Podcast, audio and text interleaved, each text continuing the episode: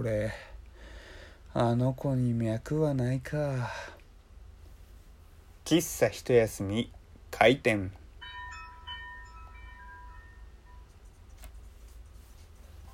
はい皆様ごきげんよう喫茶一休みゆうさとでございます。ごきげんようと言っていますが連続の配信となっておりますね。おそらく先ほどまあ先ほどといってもね、えー、新着トークで言うと、えー、30分くらい前にですね、えー、1個別の配信をしておりました。その内容がね右手薬指の指輪の意味みたいなねそんな話だったと思います。でまあできればね先にそちらを聞いていただけたら嬉しいんですけれどもこうそこでね話していたことでよりね掘り下げなきゃいけないもっとあここを言わなければいけない話さなければいけないっていうね話がありましたのでね、えー、続けて、えー、配信とさせていただきます。で、えー、先ほどのその、え右手薬指の指輪かの話はこの、ね、右手薬指にね指輪をしている友達がいたけれどもまあ、え彼氏がいなかった果たして薬指の指輪の意味はみたいな話だったんですよ。であのー、右手薬指の指輪これが彼氏いることを必ずしも意味するわけではないっていう風になった時にじゃあどういう風にして男性は独身女性に対してこうねこの人は脈があるのかないのかみたいなことで判断すればいいのかってちょっと分からなかったんですよ。でそのことをですね、まあそのえー、友達と、まあ、その結婚指輪のあ結婚指輪に右手薬指の指輪の時も友達と飲んで話していたことだったんですけれども、まあ、その友達とね、えー、話していた時に、まあ、僕も正直にそのこと言ったんですよ。えー、結局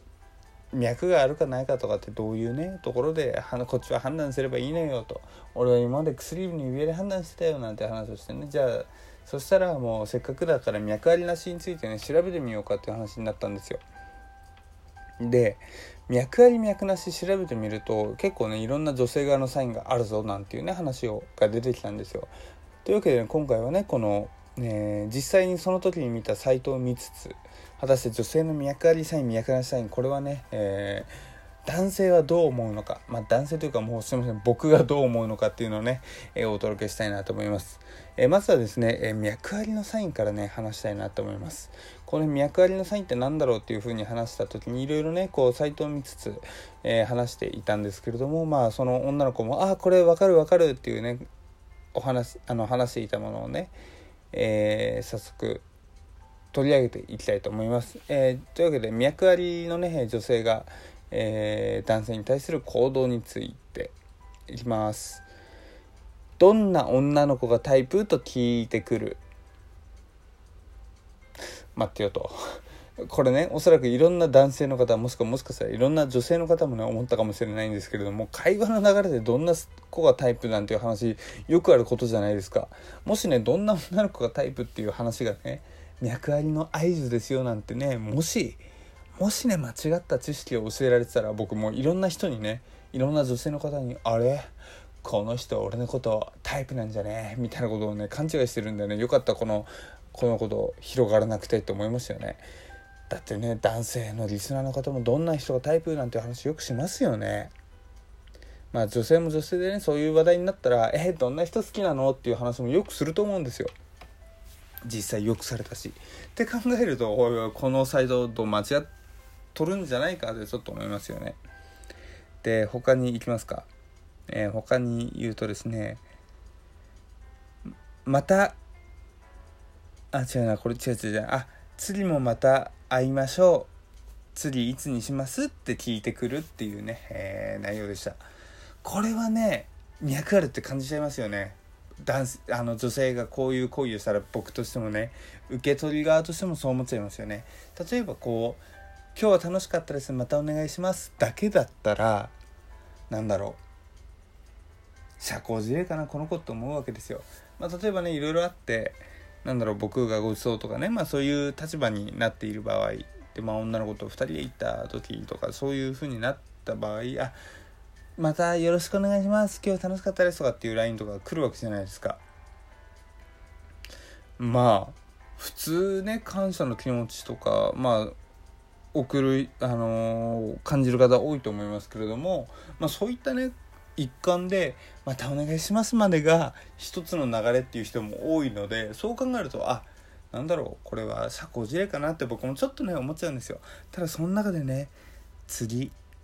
いつにしましょうなんてことを言われたらはーんって思いますよね。僕としても。あはこれは確かに脈ありなのかなと思いますよね。だからねまあ女性の方々でねもし男性に対して恋を持っていてなんかこうアタックしようとするんであれば次も会いたいですね。いつにしますなんていう人分入れたらねあなんかなかなかいいのかなって勝手に思っております、えー、続いてはですねえー、忙しい時もスタンプだけじゃなく必ず文章が入っている。まあ LINE の話ですね。文章が入っているか。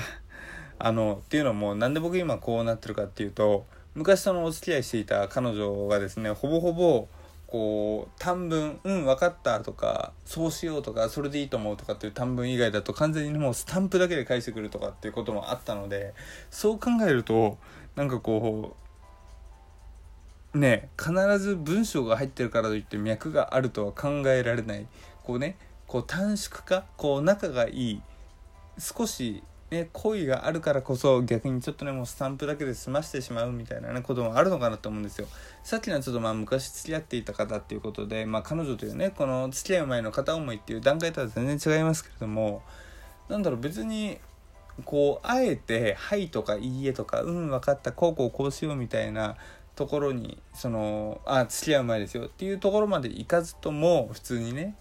こうスタンプとかっていうやり取りスタンプだけのやり取りお互いにあったのでそう考えると別に付き合う前とかでも脈あり脈なし分かんない段階でも逆にねいろんな友達ともこういうやり取りしてるのかって考えると別に脈ありとは限らないのかななんて思いますよね。はい、えー、というところでねまあいろいろ脈ありについての話だったんですけど逆に脈なしの時ってどういうねサインを女性は男性にしてくるのかっていうことも考えたんですよ。考えて調べたんですよ。でまあそれでねいろいろ出てきたんですけどこれはねちょっといろいろとツッコミどころが満載だったんですよ、えー、まずいきますよ。えー、脈なし。これが脈なしのサインです。話が広がらない。話を広げないっていうのがあったんですけどちょっと待ってこれはって思いますよね。っていうのもこう女性だってねいわゆる話上手ではない方まあ話聞くのが多い方だっているわけじゃないですかそう考えるとうんうんあそうなんだねはい私そういうの好きだわくらいのそういう相づちだけねこうしてあとはずっとこう喋ってるってこともねこうまあいろんなタイミングで見たり聞いたりしたりっていうことがあるのでそう考えるとちょっと待て待て待てって思いますよね。話を広げないからって言って脈なしとは限らないんじゃないともちろんねこう脈なしの人、え女性からしたら脈なしの人に対しては言葉、え少なくなるとは思いますけれども男性はねこれを真に受けるとあこの人話広げないから俺のことを脈ないんだとかっていうことになるとそれはまた違うなと思うんですよ。いやいや多分ね話がねあまり好きではない得意ではない方だっているんだよなんていうね、えー、ちょっとフォローをね僕はしたいと思います。どういう立ち位置だよっていうね。えー、次。えー、っと返そうと早く帰ろうと促す。これは確かに脈はないなと感じますね、まあ、女性が例えばね脈なしの時にねこう「え終電いつ?」とかこうしきりに聞いてくる。もしくはね「あ私もう遠いからもう実は終電ないんだよねもう少ないんだよね早く帰ろうかとかっていうのをしきりに言ってくるとあこの子俺のこと嫌いなのかな俺と一緒にいたくないのかなっていうのは確かに思いますよね。もちろんそのお互いにね終電はあるのであの仕方ないとはいえこうちょっとでもねこうしきりに終電終電早く帰りたいオーラを出されるとそれは脈なしかなって思いますよね。もちろんねこう脈ありとか関係なしに友達とかと飲んでてもこう時間大丈夫なんていう話はするのでね一概に言えないとは思いつつもさっきの話を広げない広がらないよりはまだねこう可能性の高い脈なしなのかななんて思うんですよ。どうですか皆さん？こう男性も女性もね心当てはまるところあったりするんじゃないですか？男性からしたらねあれこんなこと俺言われたことあるわっていう話もあれば女性からしたらね脈あり脈なしを伝えるのにねこういう言い方確かに昔したことあったわみたいなね。ことあったんじゃないですか。もしね逆に皆さんが脈あり脈なしをね、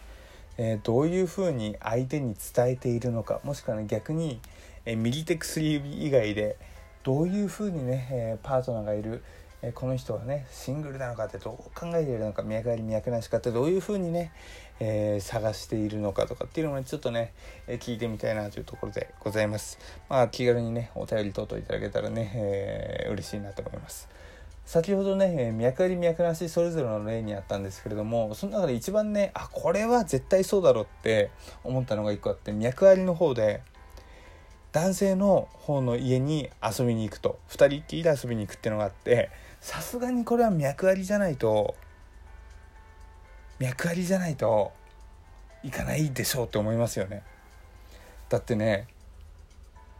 こうもちろんねパワハラとかそういう立場が仕方がない。立場仕方ないっていうの語弊がありますね。立場的にパワハラとな,、えー、なりそうな人から家に来いよとかだったらちょっとそれはねちょっと女性としてもすごく辛いお立場かなと思うんですけれども同年代同立場のね、えー、存在と考えてこう例えば